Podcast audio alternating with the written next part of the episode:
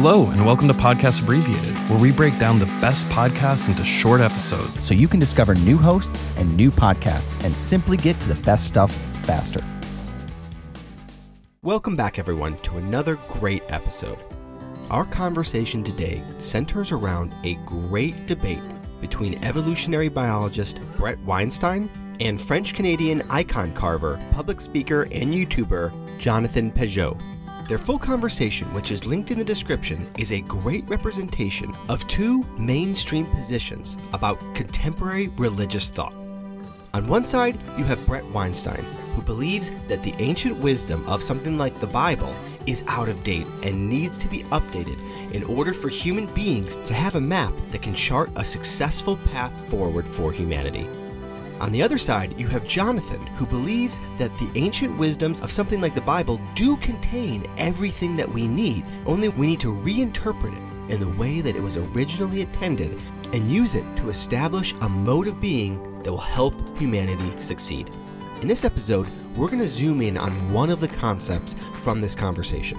And this is the concept that there can be something that is literally false, like a story or a fable, that can change human behavior even more than facts. Without further ado, I'll let Brett Weinstein take it away, and then Tim and I are going to discuss and unpack what this means for us going forward.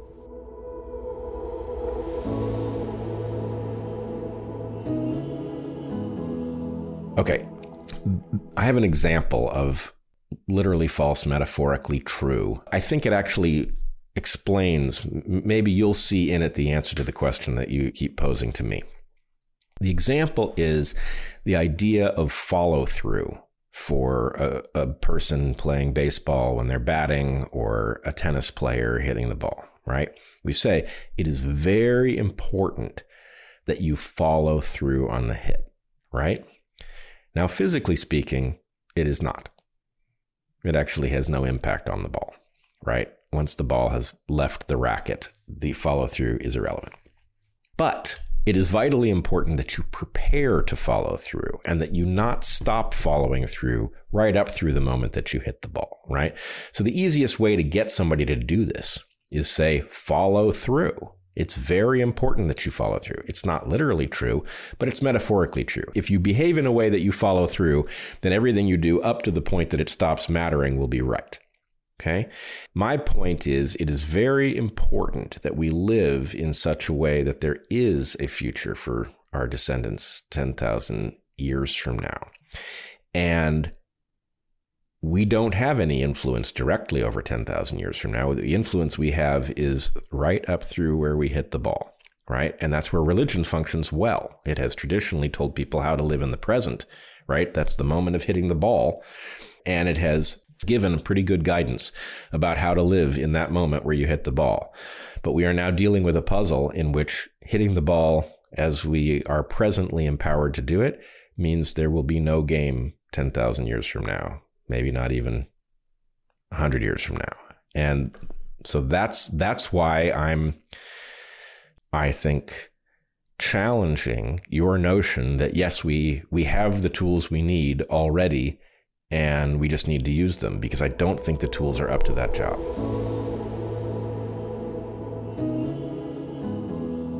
And that is the statement from Brett Weinstein that there are important metaphorical truths that might be literally a lie. And he's got two great examples. The first example is a porcupine. Ask yourself the question Does a porcupine shoot its spines out at you if you walk too close? Okay, well, the answer is no. So the question is if you believe that a porcupine can shoot its spines, will that change your behavior if a porcupine walks by you? The answer is most likely yes. If you don't think it can shoot its spines, you're probably going to end up getting closer to that porcupine if it's walking by than if you think it can shoot its spines, you're going to give that thing a wider berth. Now, just say that was an extremely dangerous animal that could kill you. Well, having a understanding of that animal that is technically not true, but allows you to behave in a way that helps you survive, is that a more important truth to you as a human being? Another example is batting when you're trying to hit a ball. If someone tells you if you follow through the swing, you will hit the ball further.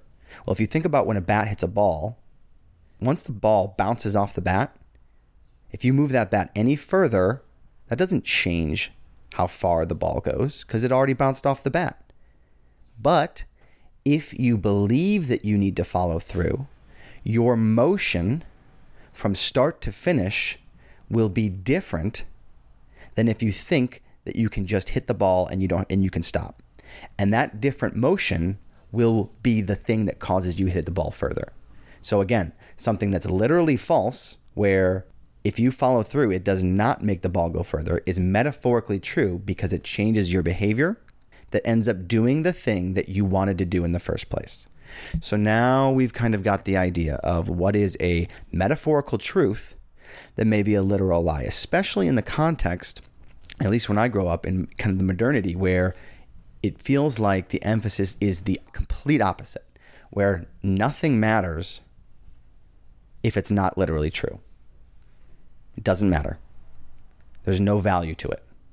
And we're, I've already brought up two examples, and you could probably think of many more examples of when humans believe something, it might be important for their health, wealth, survival, fitness, even if it's not literally true. What are your thoughts? Yeah, when you posed that question, Chris, I thought about it for a very long time. And I don't think I have any clear of a takeaway, but I do have some further clarificatory questions. Number one, is it the case that modernity values only literal truths? There's a school of philosophical thought called the pragmatists, namely John Dewey being the founder of that school of thought, leading up to the most contemporary version of that of Richard Rorty, who is often thought of as a very postmodern intellectual. And one of the things I learned from reading Richard Rohr in college is that for evolution to function, truth is functional. Or rather, that what matters is what is useful and relevant to you, and that actually anything that's not relevant to you, it doesn't actually matter whether it is actually literally true or false. And also, can you even get access to know if it's true or false? Maybe, maybe not. And in that context, truth is what is useful to you for the purposes of survival, if it, are we talking about evolution, or to the purpose of your goals, if we're talking about our will in the world. So it's no surprise to me that you got this from an evolutionary biologist who filters the world through this realization that there are many evolutionary moves that were made in the trajectory of evolution that benefited an animal, yet the actual actions that they were taking or using to evolve further and to survive were not providing the benefit or the value that scientists initially thought that that it would be doing. And those two examples that you give are great. But I guess what is the point, Chris, of these two ways of thinking? Why does it matter? What are the reasons why somebody listening right now should care about the answer to the question of whether and I'm not actually exactly sure what your question is. I understand those are two examples. So, what do we do with those examples? Where I want to take this, and I think there's a lot of places we could take it, but where I want to take it is in the context of spirituality and religion. Because when I have interpreted, or when the religious texts that were given to me, specifically the Bible, were interpreted for me, the lens of truth was on the literal side. So that is the filter that Genesis was filtered for me, or all of the Old Testament, or a lot of the stories, even like Job, right? Which now there's a thought that it might even been a play, was all supposed to be literal. So when you read that Satan in Job is talking to God, and Satan's like, can I go and destroy Job and you know what will happen and God's like sure you can go ahead and do that I was taught that that was a literal thing that happened and that is an extreme difference than the lesson that Job is trying to communicate metaphorically to help you grapple with the terrible things that happen in nature and by other people in life and being able to integrate that and still have a positive, faithful outlook in life. Like, that's not how it was taught to me. It was taught to me that this was literal and it happened, but if we can transform the lens of these stories, and that's just one example, to a metaphorical truth, it doesn't matter if it really happened or not. It does not matter. Now, there are some things that do matter in the Bible. I'm not saying that nothing matters that it happened or not, but a lot of these things are stories that we got too wrapped up in whether they literally happened. Yeah, I think they only matter insofar as it reveals to us how credible the teacher is that is teaching us. So if somebody's teaching me the Bible and they're not familiar with the majority of modern scholarship arguing that it's true that it's metaphorical, then why are they even talking to me about the Bible? What I mean by that, and I don't know this is a thought that just occurred to me, there's also a modernistic interpretation of the facts of the Old Testament such that they conclude that they were intended and can prove that they were meant to be metaphors. Therefore, we should take them as metaphors. There's a debate then of the more conservative branch saying, actually, no, you misunderstood. Yes, the story of Job or Moses was told in context of poetry, but it's still literally true. And they'll go back and forth and they'll debate that and they'll apply textual analysis and they'll apply other sources and they will conclude based on a textual analysis of Genesis, Exodus, you know, and the following books that actually this is literally metaphorically true. So to me, I feel like you're actually asking something different, or maybe I think where you want to go with it is something a little bit more advanced than that. But then the question I would ask you is Is it the case that the whole Bible is a metaphor? But you just said there's certain parts of it that do matter and do literally matter. So then I would ask you, how do you decide which of the things in the Bible do literally matter, whether they happen, and which of them are false? My initial instinct is that if we go down this line of thought and I'd like to hear where you go with it, but you start talking about how we can know certain things were literal and other things were not, you've already taken a step right back into the world of debating what is literally true and not. In my mind, eh, the whole thing has to be metaphor for any of this to actually be metaphorical or make the case to me that we can know that certain things were metaphors and other things were not without appealing to the very scientific, rationalistic approach that I think that you're critiquing. So, two things with that, and I might start dabbling into sacrilege from an evangelical perspective, but Good. but there we go. So, what I would say is two things. Number one, it's at least all metaphorical, and then on top of it, certain things could have happened in history. And the question is, is, is how important are those literal things that may have happened? And I would argue that something like the metaphor of Christ, and I can't, I'm not going to go into all of the things that uh, Christ represents and allows us to access a higher level of being. So the idea that Christ can help us change our behaviors, so we'll just leave it there, is extremely important as a metaphor. But if, if, if it did literally occur that God, whatever that being is, did manifest himself or itself as a human being, and that human being maintained a perfect life, whatever that means, and that human being then also died and did that human being did resurrect. And the metaphor is being embodied literally. I think that adds another dimension of resonance of its permanence in the world where when you have these metaphorical truths that we're talking about those can shift depending on the society right? So maybe porcupines used to be poisonous barbs and it really mattered or used to be poisonous and now they're not. So it doesn't matter for our society whether we get close to porcupines because they're not going to hurt you anyway right? So that metaphorical truth can go out the window. Who cares if we think that porcupines can shoot their spines? And so certain metaphors can change, but if it literally happened like that, that is a permanent ink in the timeline of human history, and that then carries that metaphor to another level. A small piece of me is just cringing as you go through that way of thinking, and I'll tell you why. Because it feels like you're getting so close to something big, but it feels like to me, and maybe I'm just wrong here, but now you just went back and you just said, literally, it matters whether Jesus really did come and the metaphor is embodied in human form. And can we know that this happened? And if it did, it gives us more hope that the metaphor was in flesh. You said it, there's some value, there's some added importance. Because the question I'm asking is does it matter whether it was you said it initially doesn't matter whether it's literally true for a lot of the Bible because it is metaphorically true. But now you're saying there are portions, I think you're saying there are portions of the Bible for which the literal truth does add some Add. layer. It adds. It's at least metaphorically true. I get that. But now why why are you going another step further beyond that?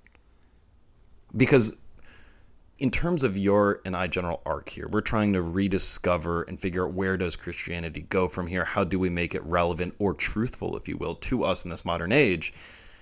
My feelings are that if the answer is most of it doesn't matter if it's true. Mm-hmm. It could have happened, it could have not. But here's a couple things that really, really do matter if they literally happened. We just opened back up the door of apologetics. We just opened up the door to the Josh McDowells who are going to say, We know Jesus lived. And then I'm going to say, Well, what's the record? And then they're going to say, Well, we have five different sources of references to a Christ being on earth. And of those, one of them was Josephus. And oh my gosh, isn't that amazing? And then how would we have gotten a Q source for the Bible if it wasn't real? And then look at all these New Testament books and look how close they are together. Well, like you just reopened everything we're trying to get away from, I feel like. So maybe, maybe it's all at least metaphorically true. And that's where we stop. And it doesn't actually matter if any of it literally happened the way it says it does. Why? Because the power of Christianity to me is the fact that it's still here. That stories were either recorded as history or made up by somebody on the spot. It could have been early theories are that Q source was more of like a theatrical production that people would put on, like the Book of Mark is is, is argued in my New Testament class to have been a play. I love that. So maybe some playwrights got around and had this little kernel of an idea because they heard somebody mutter about this Christ guy who got crucified. And then they did a little impromptu, you know, brainstorm sesh. And then kaboom, we got ourselves a story, folks. And then the life took off from there. And well, isn't it amazing that that story is one of the few stories that is still being told in our Western culture today, and that the metaphorical truthness of it is so true that it's actually not even worthy of being called a metaphor. Maybe it's more of an archetype. Maybe it's a psychological truth. Maybe it is a need that we have in our human psyches and brains. There's something missing. And this was a discovery of the glue that we needed to push forward, the glue we needed to, at that time period, and maybe today, to have an ethic. Maybe it's a unifying thing that helped us find cohesion as a society. Maybe it is as metaphorically true as another great religion out there. That was exactly what those people needed at that time to accept and wonder about this this this world, God, etc. So, Chris, when we talk about literal and metaphorical truths, and then as it applies to religion, bringing back John Dewey and Richard Rorty, there is a, and maybe Brett, I'd like to hear what Brett Weinstein thinks of this. I think part of that is the recognition that it is impossible for humans to take any action in the world which was not evolutionarily beneficial at one point in time for some purpose in order to get us to this moment in time. So the key here is, by definition, what it is that we perceive in this world, what it is that we think, came out of our evolutionary history and came out of a very specific purpose that maybe has long been gone away and we retained whatever that tool is, like a brain, what's the purpose for it? Usually it's to find food, not eat the wrong kind of food, remember what it is that we need, be able to procreate, and everything else was an offshoot of that. And so everything in some way led to some end which enabled us to do that better than our competing biological organisms. And so here we are with a limited brain, a brain that's used primarily for helping us be better at procreation and consumption and staying alive. And now we go back and we look at the Bible and we say, oh, well, was it literally true or not? I agree with your early premise, maybe more than you do, which is it doesn't matter. Why? Because it, we cannot matter. We cannot go back and have access to tools that would tell us the validity and truth of something that we never evolved. Maybe had we evolved the ability to go back in time and check it out, then I would be like, yeah, it matters. We can never know. We will never know. Nobody will ever tell us. It is not useful, whether it's true or not. Therefore, it doesn't matter. So here's what I'll say. I think that for the purposes of this podcast for now, I think it's really healthy to concentrate on the metaphorical and to flush it out and to figure out whatever side you're on. If you're on the side that's skeptical of it, to say, aha, maybe this has something that can reach deeper into your psyche and deeper into your spiritual life that will help you keep continue to latch on to the things that that you love about the faith. But then on the other side, if you're skeptical of religion, this could help you and say, hey, this is a very psychological, very pragmatic, very practical way to engage and to have community with the history of humanity that's led up till now, especially in the Western society and what's brought us here, even just connecting into that lineage, that metaphorically religious milieu lineage will help us to understand where we've come from and where we're going at the very least. Okay, so I think as we kind of bring up examples, because right now we're talking very high level, but it'd be good to bring up some examples of, of how this actually works in, in our human psyche. And so I think that's probably the way to go. I'm not going to let go of the point that the literal reality of things happening isn't potentially important. But I think we don't have to go there because it is it's enough to talk about these metaphorical truths that we're talking about. I will say that for events that we don't know that we're like that we'll never be able to go back in time and figure out if they really happened or not there is an element a permanent element of faith that is required for that and so i don't need to know if christ was truly born and whether he died on the cross like there is some evidence for that right and the hist- some there's some historical evidence for that but ultimately at the end of the day it's going to me just saying, well, do I believe that happened or not believe that happened? Literally. And that's my choice. And I don't need anyone else to, I don't need to convince anyone else of that because it's always going to be an act of, I believe this or not. Is there value in believing something truly happened? That's a completely different conversation, I think. I think that's what we're dancing around. I think that's what we disagree on because I do think that in our lives, like, was what, everything we did this weekend, was that valuable in terms of it literally happening? Or if we tell our children a story that never actually happened and they learn something from that and they grow from that and and their behavior changes from that, that's important. We said baseline importance there. But is it if we actually told the real story of what really happened, is there any added value at all? And we're not going to be able to get into it now, but I think that's what we're going to have some combating over. I think it's going to be really exciting because the fusing of the metaphor and the literal, not overemphasizing the literal, not completely obliterating the literal from the metaphorical side is some is a nice dance that I think we can get pretty far with because I've never heard anyone really do this. Yeah, Chris, I, I 100% agree with you. This is such an important conversation. And the reason why this is important is because how we come down on the importance of literal versus metaphorical truths, to your point about your kids, could determine the impact that we have on the world. It can determine the wealth that we're able to accumulate if that's what matters to you. It can determine the health of the relationship with your family. And also, it might potentially help the next generation or the current generation find the value that is in religion and allow it to apply today without getting hung up on the discussion of literal truths. And not to open that up again, but to, in my life, and as you described to me, having been taught that everything was literally true, and then as I grew and I learned and evidence came out, I determined that that it's unlikely that you can have the confidence necessary in the tr- that these things are literally true based on the evidence we have. Therefore, it pushed me away from the Bible and the community of the church.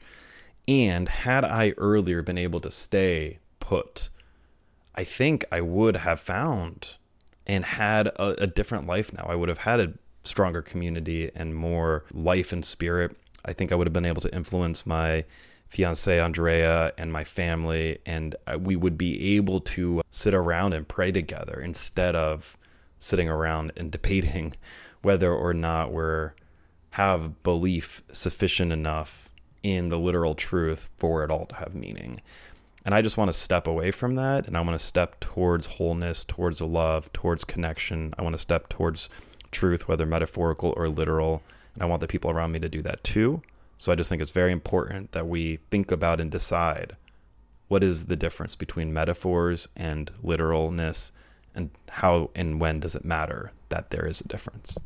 And that's exactly what we're going to do on this podcast. We've got a lot of different topics that are going to be coming in, but this will be a theme. So we may, you know, just get back to this at a different time. We'll probably find some intellectual speakers who we resonate with that we can bring in clips of, where we're giving you the best and the most concise summaries of these great intellectual speakers because we we're not going to be able to figure this out just by our, by ourselves. And so we also want everyone who's listening to be able to send us your feedback. Where are you going with this? Does this spark anything? I mean tim and i i resonate with what tim just said in terms of how he grew up. And so you know are we alone? I really don't know the answer to that question because it sometimes feels like well actually everyone would is just happy in their own camps happy in the more I believe that the God, the Bible is purely literal, and I'm very happy with that. Or I believe that the Bible is pure nonsense, and I'm happy with that. Is there room for this exchange? Is there a community that that can grow from this exchange? I think that there is. I have a strong feeling that people want this, but um, I, we'd love to hear everyone's feedback because um, this is a very personal topic. But I think it's one of these topics that we just don't talk about. There's no room to talk about. Uh, there's no space, there's no community to, to have these conversations. And I feel like that's why part of it is stagnating. That's why we're not getting anywhere with this. Uh, so I want to use this as a format to have those communal conversations, to go places where people want to go, and to take this to a place where we, at the end of the day, you can have a new relationship with the wisdom literature of the Bible and with the creator of the universe. And so I pre- really appreciate your honesty and your ability to push uh, and, and prod in different directions. So, thanks everyone so much for listening. We really appreciate you engaging with us on this very fraught and complex topic. And uh, Tim, you want to close us out? We got to thank Athletic Greens, our sponsor today. No, just kidding. They don't sponsor us yet.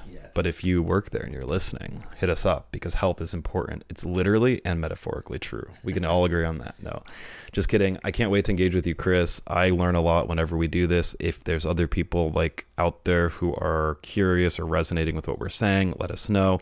I also think it'd be great if we could bring on some guests who could help elucidate some of these disagreements and maybe help us both engage more thoughtfully around these topics. But with that, I cannot wait for the next episode. I will talk to you very soon, Chris. Thanks, Tim. Thanks, everyone. Until next time.